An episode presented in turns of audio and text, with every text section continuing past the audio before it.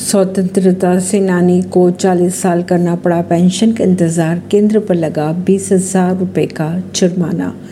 Delhi high court ने एक स्वतंत्रता सेनानी को 40 साल तक पेंशन का इंतज़ार कराए जाने पर नाराज़गी जताते हुए केंद्र सरकार पर बीस हज़ार का जुर्माना लगाया है। कोर्ट ने केंद्र को 12 हफ़्ते के अंदर छियानवे वर्षीय स्वतंत्रता सेनानी उत्तम लाल सिंह को उन्नीस सौ अस्सी से स्वतंत्रता सैनिक सम्मान पेंशन छः प्रतिशत वार्षिक ब्याज के साथ जारी करने के आदेश भी दिए। परवीनर सिंह नई दिल्ली से।